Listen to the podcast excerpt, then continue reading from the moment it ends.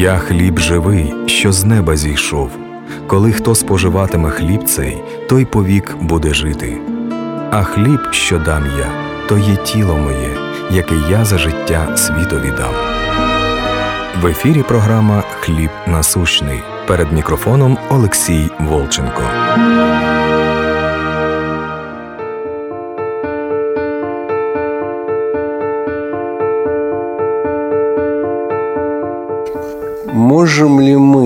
Искушать Бога? И если можем, то как? Бог, конечно, не искушается, но это не значит, что мы его не искушаем. Так если мы искушаем его, как мы его искушаем? Исход 17 глава, 7 стих. «И сказал Моисей, и нарек место тому имя Масса и Мерива по причине укорения сынов Израилевых, потому что они искушали Господа, говоря, есть ли Господь среди нас или нет. Вот в чем мы ежедневно искушаем Бога. Искушение Бога, когда ты попадаешь в ситуацию, и ты один. Когда ты один с болезнью, с немощью, с трудностью, когда ты один в сердце своем, ты искушаешь Бога. Когда тебе страшно, это значит, что ты искушаешь Бога. Потому что боязливых участь в озере Огненном. Почему боязливых участь в озере Огненном? Потому что одни, одинешеньки. Искушение Бога – это сомневаться, что Бог рядом с тобой. Если ты сомневаешься, что Он рядом, значит, ты сомневаешься, что ты часть Его. Значит, что ты сомневаешься, что Он творец, а ты творение – что он лоза, а ты ветвь, что ты отрубленная ветвь. Отрубленные ветви бросают в огонь. Искушение Бога – это думать, что можешь ты существовать отдельно от Бога, самостоятельно. Какая-то ситуация, что делать? Ты принимаешь самостоятельное решение, ты искушаешь Бога когда ты принимаешь решение, когда ты сам по себе буду как Бог. Бытие 3.5. Вы будете как боги. Сатана говорит, вы будете как боги, вы будете сами принимать решения, определять, что хорошо и что плохо, как делать и когда делать. Когда вы будете сами, вы будете как боги. Вот этим самым, самостоятельностью своею мы искушаем Бога когда мы сами по себе, когда мы не часть Бога, когда мы не творение, когда мы сомневаемся в самом источнике жизни, который и дал нам жизнь. Деяние 17 с 26. От одной крови он произвел весь род человеческий, предопределив пределы и времена их обитания. Для чего? для того, чтобы они искали Его, не найдут ли, не ощутят ли Его, ибо мы им живем, движемся и существуем. Мы им живем, движемся и существуем. Мы сами не можем жить, двигаться и существовать. Колоссянам 1.17. Он есть прежде всего, и все им стоит – ты не можешь ни вздохнуть и не выдохнуть. Это Он повелел, чтобы ты вздохнул и выдохнул. И твое сердце бьется Его волею, не твоею волею. И твое зрение фокусируется, и мозги твои работают, и пищеварение, и нервная система. Это Его волю, это не твоей волей. Это Он повелел и стал, а ты этим не управляешь. Ты творение, Творец Он. Иова 12.10. В его руке душа всего живущего и дух всякой человеческой плоти. Это Он творит твое тело, твою жизнь, твои мысли, все Он созидает. И если не в Его руке всякая жизнь, то тогда вообще можно предположить, что человек и от обезьяны произошел, если не от него.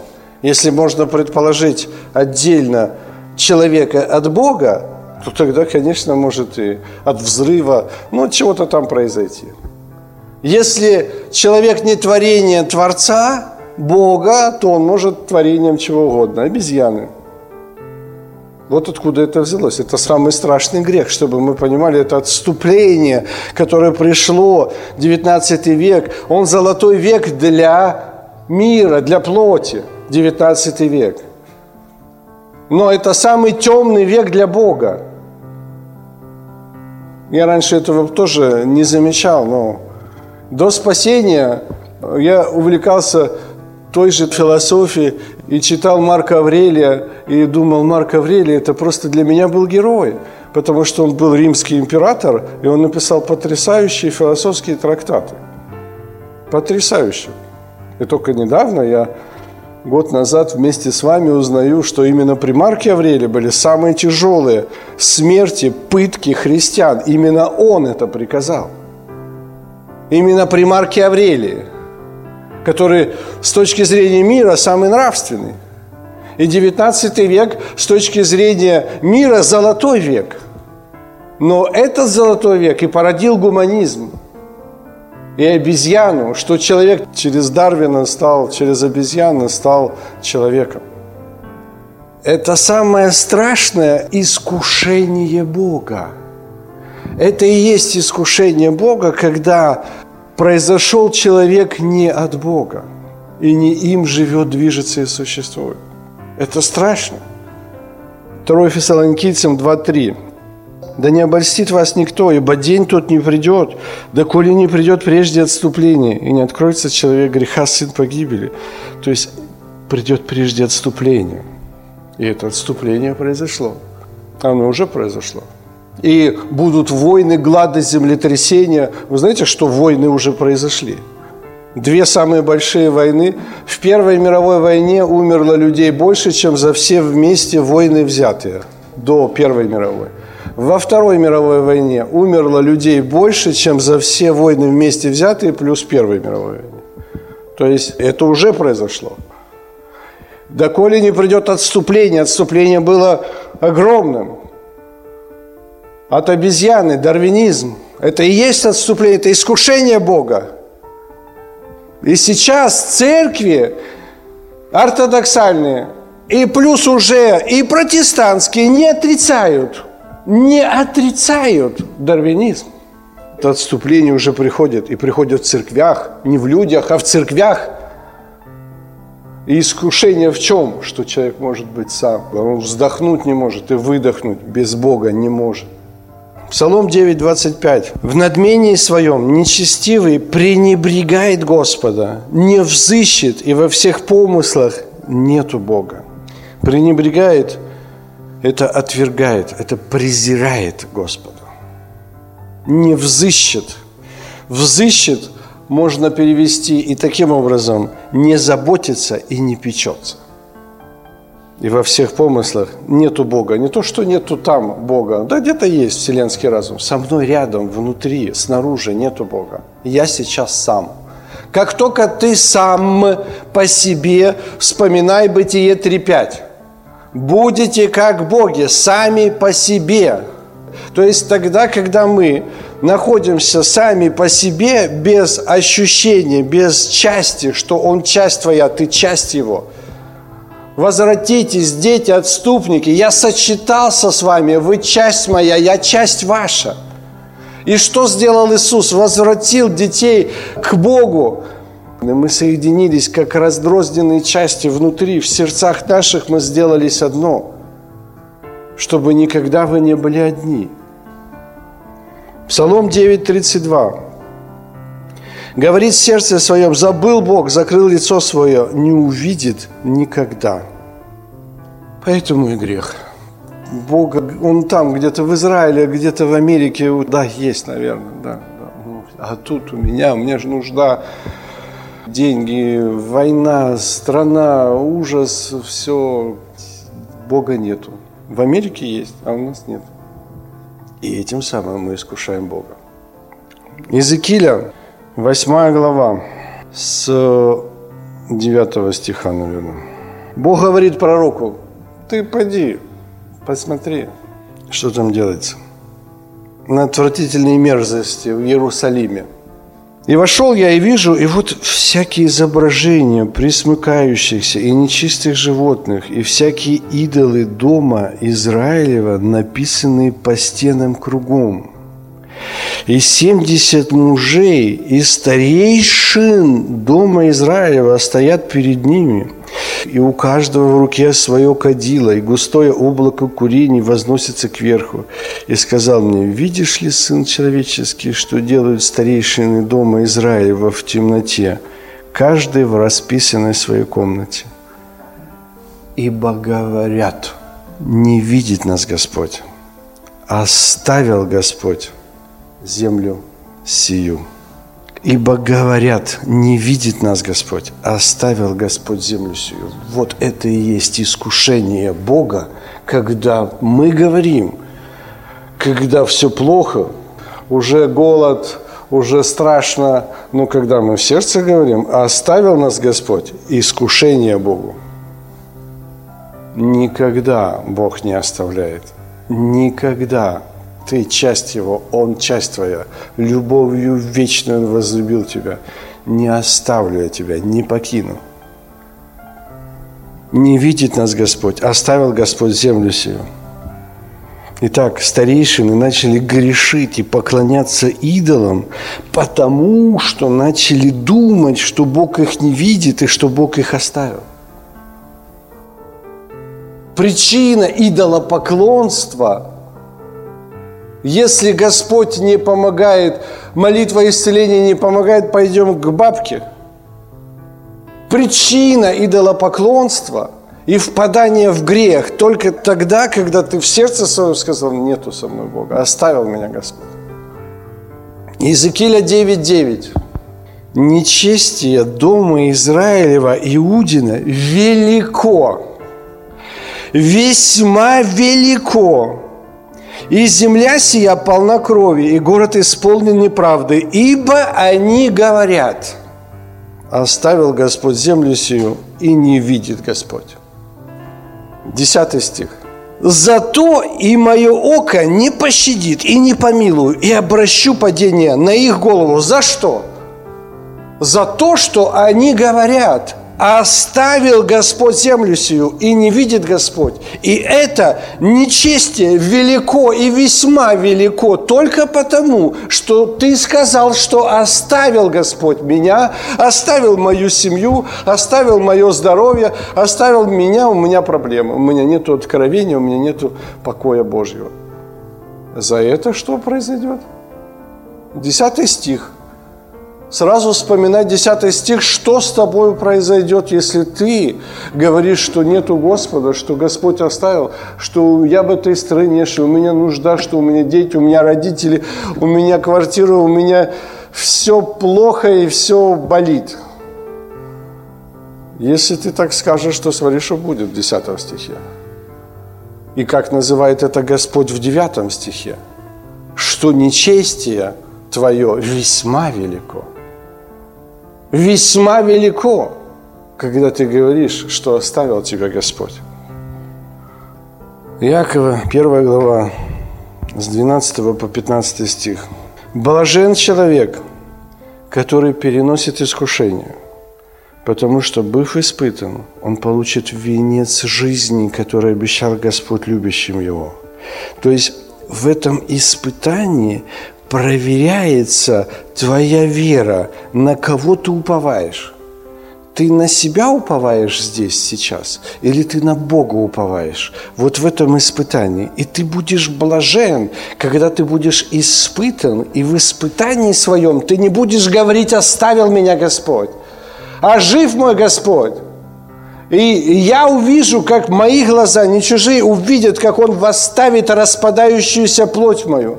И что Господь приготовил трапезу в виду врагов моих. Вот эти все враги, болезни, немощи, нужды, трудности, сложности. И все, кто хотят меня убить, эти враги. Но Господь приготовил мне трапезу в виду врагов. Вот так будет испытана вера твоя. Или как Сидрах, Месах и Авдинага, они не побоялись. Мы не поклонимся истукану. Бог со мной. Он во мне, Он со мной не оставит и не покинет в печку, так в печку. Бог всегда с тобой. И поэтому блажен человек, который пройдет это испытание. И в искушении никто не говорит, Бог меня искушает. Потому что Бог не искушается злом и сам не искушает никого. Бог никогда никого не покидает и никогда никого не искушает. Но каждый искушается, увлекаясь и обольщаясь собственной похотью. То есть, увлекаясь, обольщается самим собою. Я тут решу, я знаю, как надо сделать, надо идти туда, надо заплатить. Я знаю выход. Бог не знает, а я знаю. получаем следующее. Похоть же зачав, рождает грех. Грех, Бытие 3.5, будете как боги. Это грех. А похоть я сам. Сейчас я сам. Попал в ситуацию, тебе сразу по плоти или по духу? По плоти или по духу? По духу это надо, Господи, да будет вся воля Твоя. За все благодарите, ибо такова о вас воля Божья. Ну, как за все благодарить? Тут на меня такие дела. Тяжело благодарить за это. Или Римлянам 8 глава. Любящим Господа, действующим по Его изволению, все содействует ко благу. Ну, какому же это благу? Это же не благо, это, это атака сатаны, надо что-то делать. Молюсь, ничего не получается, идешь сам. Искусился. Похоть, похоть плоти. Похоть плоти – это я. Похоть плоти – это просто я. Это мое мнение, это моя позиция. Это я так думаю – я так считаю, я знаю, я уверен. Вот это похоть плоти, и она рождает грех. Грех – это когда ты уже самостоятелен полностью. Я сам рождаешь смерть. В тот же день умрешь.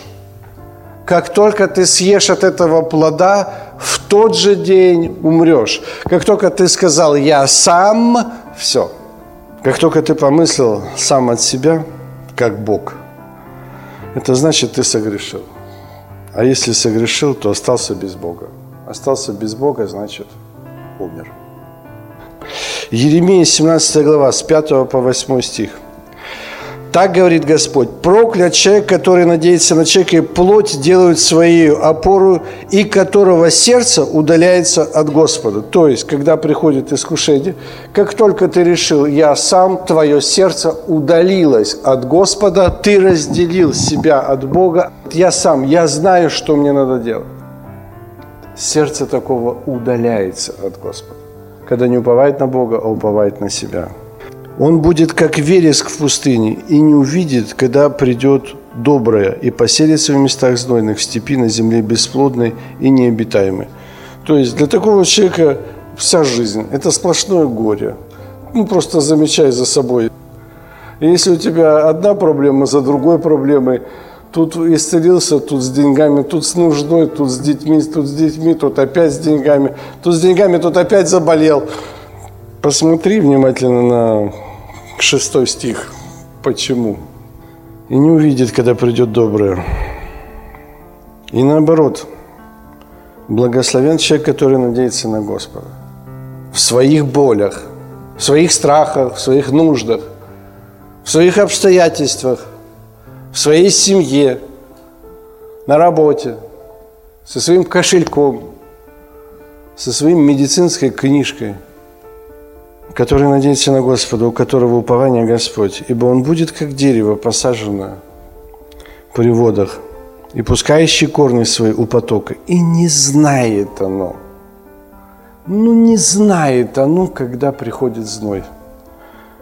И лист его зелен, и во время засухи оно не боится и не перестает приносить плод. И наоборот, тот, кто уповает на Господа, тот даже не знает. Ну как же, как же не знает? Посмотри, он нуждается, у него там ботинки дырявые, вода там. Ты со своими новыми ботинками в таком горе, страхе и ужасе. А он в дырявых ботинках радуется Господу и славит Иисуса Христа. Внешние обстоятельства не формируют твою жизнь. Изнутри, из сердца исходят источники жизни. И поэтому больше всего хранимого храни свое сердце. Потому что из него источники жизни, а не в новых ботинках источники жизни. Итак, искушение, искушение Бога, когда мы искушаем Бога, мы не грехами искушаем Его, а мы искушаем Его неверием, что Он рядом, что Он здесь. Грехи – это всего лишь результат неверия. То есть мы совершаем грехи, потому что Он не видит. Ну, раз Он не видит, то я искушаюсь и делаю грех. Если его рядом нету, то, конечно, я грешу. Грехи – это плоды неверия. Если его рядом нету, то кто-то другой рядом. Как вы думаете, кто другой рядом? Значит, ты дал место дьяволу. Если ты говоришь в сердце своем, что нету Бога рядом здесь, ты не отрицаешь Бога, что Он в Америке или в Антарктиде или в Небесном Царстве. Но если Он не здесь, вот рядом, ты дал место дьяволу. Просто ты закрыл перед Господом двери, через которые Он стоит и стучится. Ты закрыл на все замки и отворил двери дьяволу. Как только ты решил, что Бога рядом нету, все. Этим самым ты уже выгнал Бога. Это и есть искушение Бога. Якова 4.7. Итак, покоритесь Богу, противостаньте дьяволу и убежит от вас. То есть, когда мы с Богом, то дьявола с нами нету. Когда мы с Богом, когда Бог во мне, то во мне нету дьявола. Когда мы с Богом, то тогда не с дьяволом. Но когда мы не с Богом, то тогда мы с дьяволом. Вот и все. Или ты покоряешься Богу, что Он творец всетворения, что ты сокрушаешься, смиряешься, пленяешь всякое помышление и ходишь перед Ним, тогда ты закрыт. Ты под кровом Всевышнего, под сенью Всемогущего подойдут к тебе тысячи, десятки тысяч, падут возле тебя, но к тебе не приблизятся. Почему? Потому что Он в тебе, и ты в Нем. Потому что ты под сенью Всемогущего и под кровом Всевышнего. И даже не важно, что у тебя болит – и если у тебя ботинки или нет, и какой у тебя диагноз, это ничего не значит. Когда мы говорим или думаем, что Бога с нами нету вот здесь, это значит, мы даем место дьяволу в своем сердце. Хотя Бог всегда рядом, Он видит, Он все видит. Но Бог кроток и смирен сердцем. Если ты перед Ним закрыл двери, ломать и ломиться в эти двери он не будет. 1 Иоанна 3,5. А всякий, пребывающий в нем, не согрешает. Всякий согрешающий не видел его и не познал его. То есть тот, кто с Богом, тот, кто непрестанно молится, тот, кто понимает и ощущает и ходит перед Ним, тот не грешит. Тот без греха, в того не войдет сатана, того не искусить. А кто согрешает, тот оставил. Тот, кто пребывает с ним, тот не согрешает.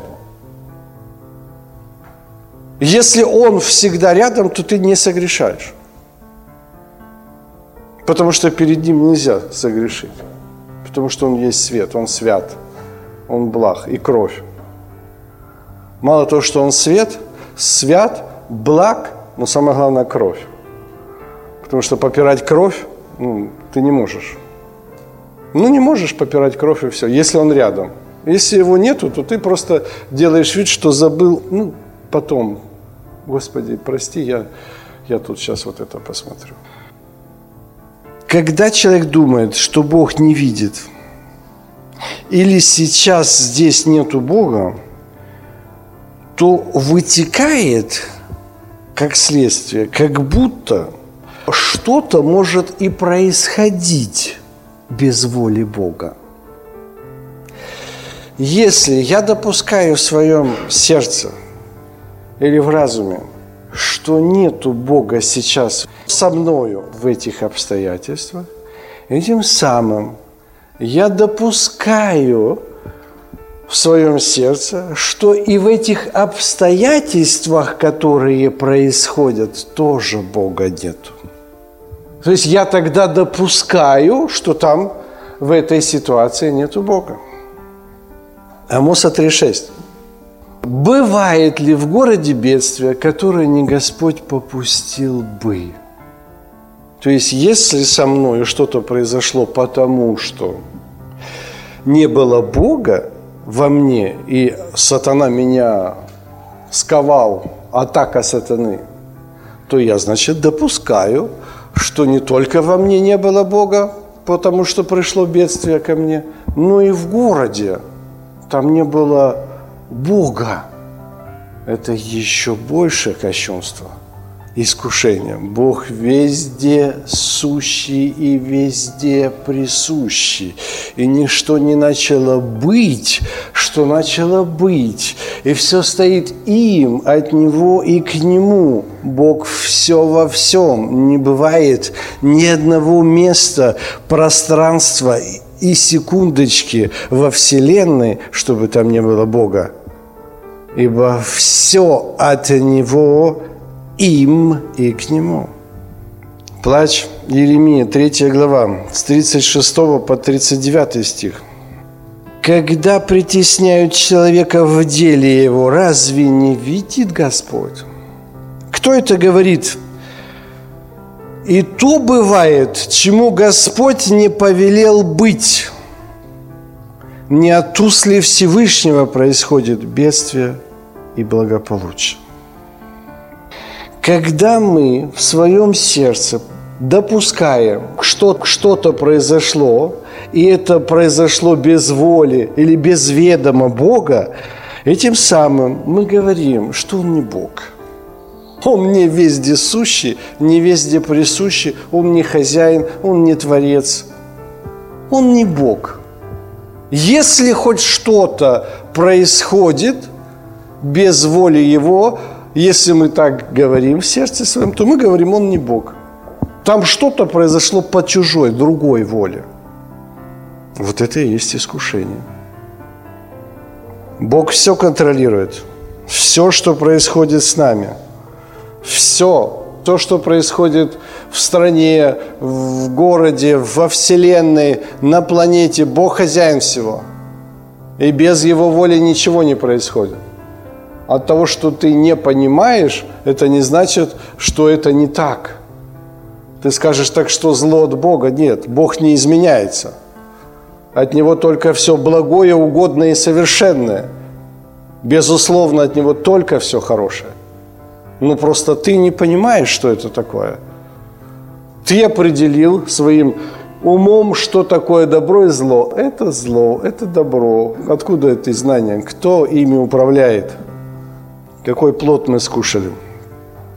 Числа 14 глава, 22 стих все, которые видели славу мою и знамения мои, сделанные мною в Египте и в пустыне, и искушали меня уже десять раз, и не слушали гласа моего.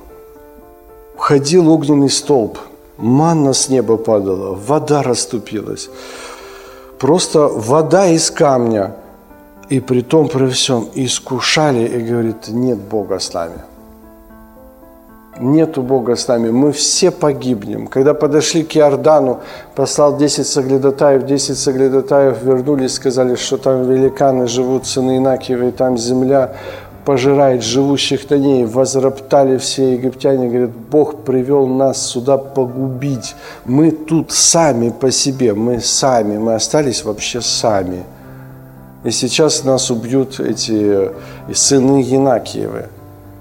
И тогда Иисус Навин говорит, только против Господа Бога не восставайте. Он с нами Он ведет нас в землю. Это Он, не мы, а Он ведет нас в землю. Бог говорит, как вы носите Сына Своего на руках, так и я ношу вас. И как искусили евреи Бога, нету Бога. Мы сами, мы тут в пустыне, вот вообще сами. Вот мы одни вообще. Ни хлеба, ни воды, ни... Вообще какой кошмар. Мы сами. Бог уничижился до облака, до столба огненного, в палатку сел, чтобы быть с ними, а мы сами. Исайя 29 глава, 15 и 16 стих. Горе тем, которые думают скрыться в глубину, чтобы замысл свой утаить от Господа, которые делают дела свои во мраке и говорят, не увидит нас – и кто узнает нас? Какое безрассудство! Разве можно считать горшечника как глину? Скажет ли изделие о сделавшем его «не он меня сделал»? Скажет ли произведение художнике своем «он не разумеет», «он не понимает»? Или Иезекииля, 28 глава, 2 стих – это обращено как к сатане, так и к нашим плотям. За то, что вы свой ум, будучи человеками, ставите наравне с умом Божьим, я поражу вас, говорит Господь. Безрассудство, замысел свой утаить от Господа. Замысел, только замысел. Вот только замысел. Все, замысел есть, он помышления твои еще видит издали, написано в 138 псалме. Издали. То есть ты сам определяешь свою судьбу, благословение и проклятие. Пришла проблема. Как ты реагируешь на проблему? Аса не обратился к Господу, а возвал к врачам. Что произошло? Благословенный, благочестивый царь, между прочим. То есть, когда приходит на тебя проблема, к кому ты обращаешься? Это всего лишь искушение. Сатана тебе говорит, надо, надо вот так решить. Это же очень просто. Да тут легко. Да легко тут. Что тут? Да тут я только позвоню. Да тут недорого. Всего 100 гривен, и мы все решим. Он тебя искушает быстрее быстрее. Давай поступи по плоти. Ну, быстренько, и мы все решим. И забыли. Безрассудство. В любой ситуации Бог рядом. Предоставь путь свой Господу, и Он совершит. Утешайся Господом, и Он исполнит пожелания сердца твоего. Ищите прежде Царство Божьего, и это все приложится вам, что есть что пить, во что одеться. Всем сердцем полагайся на Господа, не полагайся на разум свой. Ищите Его пути, и Он устроит ваши пути. Мы часть Его, Он часть наша. От того, что мы многое не понимаем, ну и что, что не понимаем – мы много не понимаем, но как его мысли выше мыслей наших, так его пути выше путей наших, мы действительно этого не понимаем, что с нами происходит. Но как Иеремия 29 глава 11 стих. «Только я знаю намерения вас, которые во благо, а не во зло, чтобы вам дать будущность и надежду. При этом, при всем, он отправляет их в Иерусалим. Из них половину убьют, половину пойдут в плен в Вавилон». И он говорит, это я вам даю будущность и надежду. И это только я знаю, вы не знаете, потом узнаете, сейчас не знаете, потом узнаете, что это моя благая, угодная и совершенная воля. А вы сейчас молитесь о том, и Еремию в яму, зубы ему выбили, что он говорит голосом моим, и говорите, что он проповедует зло. А это добро для вас я творю, чтобы дать вам будущность и надежду – и то, что происходит с тобою сейчас, какая бы ни была боль, нужда, скорбь, что бы ни происходило, смерть дышит тебе в лицо, радуйтесь. И еще раз говорю, радуйтесь. Возложи все заботы на Господа, ибо Он печется о тебе, ты увидишь славу Божию. Не говорил ли я тебе, Марфа, если будешь веровать, то что? Увидишь славу Божью, если будешь веровать. А если будешь ходить умом своим, он уже четыре дня, как в гробе, воняет верующая только что произнесла «Ты Христос, Сын Бога Живого, верю». Это про всех нас. Я такая же Марфа. Я точно так же.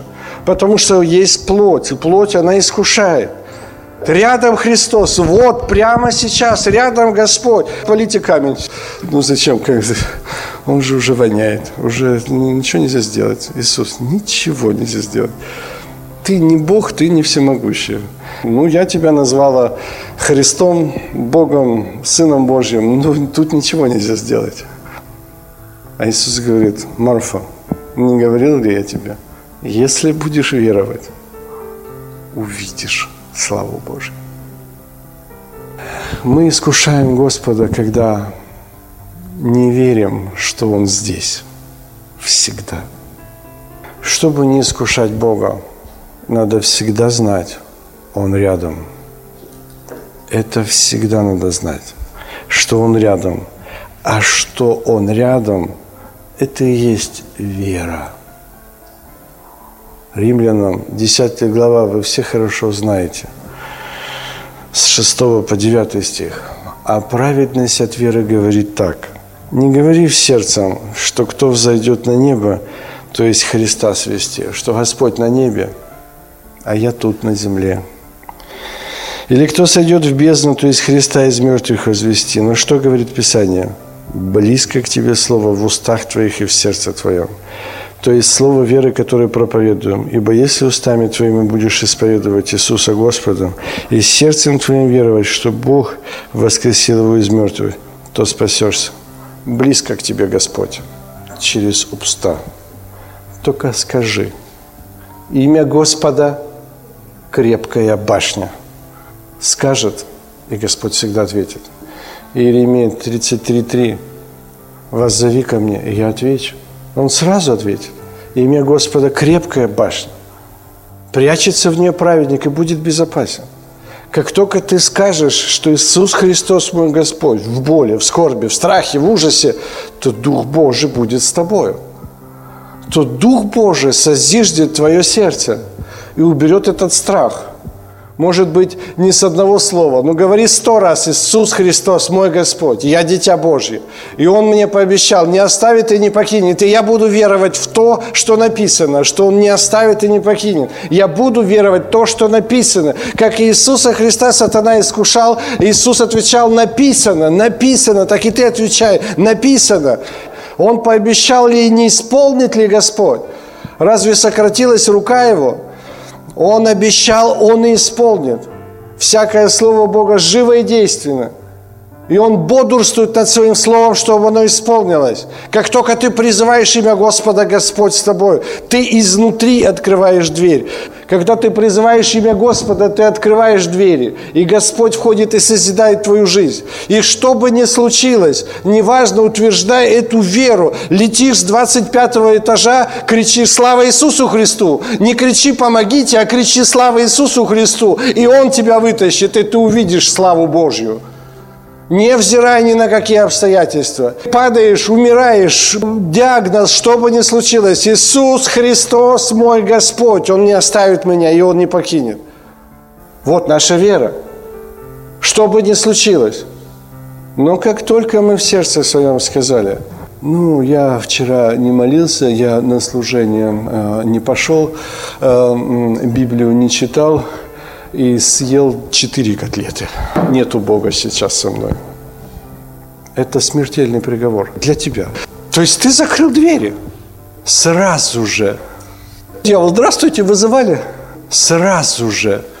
Святое место пусто не бывает. Как только дух нечистый вышел из дома, потом вот возвращусь в дом, через недельку возвращается, пусто. О, я так и знал. А как ты знал? Ну, Библию не читал два дня, четыре котлеты съел. Брата не простил, на соседку бочку катишь и на пастора. Конечно, я так и знал, что ты сам себя сейчас отрежешь от Бога, выгонишь Бога из дома, закроешь дверь изнутри на все засовы и откроешь другую дверь, черный ход для черных духов, злобы поднебесные. Сразу же заходят. То есть искушение, еще раз говорю, это тогда, когда ты говоришь, я один, что сейчас Бога нет. Все, что делаете, делайте как для Господа. Он всегда рядом. И если ты будешь веровать, что Бог рядом, то ты всегда будешь делать для Него. Если ты будешь веровать, что Он перед тобою, что ты будешь ходить перед Ним, то ты тогда будешь делать то, что угодно Ему. И тогда ты будешь исполнять волю Его, когда ты будешь знать, что Он рядом – и тогда, как Матфея 7:21, не всякий говорящий «Господи, Господи» войдет в Царство Небесное, но исполняющий волю. Волю – это тогда, когда Он рядом. Когда Он рядом, ты знаешь это в сердце своем, и ты тогда делаешь это перед Ним – а не тогда, когда он только в уме или в устах. Напрасно чтут меня устами своими, сердце же далеко отстоит. Когда мы только умом и думаем, что мы угождаем Богу, отойдите от меня, я не знаю вас. Но когда мы в сердце знаем, что Он рядом, Он рядом, Он всегда рядом, и перед Ним, перед Ним делаешь, вот тогда ты исполняешь волю Его, не умом, а знаешь, просто знаешь, что Он здесь, Он рядом, Он не оставит, Он не покинет. Если Бог за меня, то кто против меня? И если Он Сына Своего не пощадил, но предал Его за всех нас, то как с Ним не дарует нам и всего? Он сейчас здесь, но Он разрешит мою проблему. Я не знаю как, но я верю, что Он просто рядом, и Он разрешит мою проблему. Возложите все заботы на Господа, ибо Он печется о тебе. А когда мы хотя бы предполагаем, ну подожди, 90% это Господь, но 10% я же должен, ну как-то все-таки я участвую. Через 10 эти процентов пролезет сатана, и ты потеряешься. И потом будешь молиться и вызывать, а как же ж так, я же уже и пощусь, и молюсь. Отдайся ему полностью. Все передай ему. Передай путь свой Господу – если будешь веровать, то увидишь славу Божию. Давайте доверять. Доверять Богу. И не искушать Бога.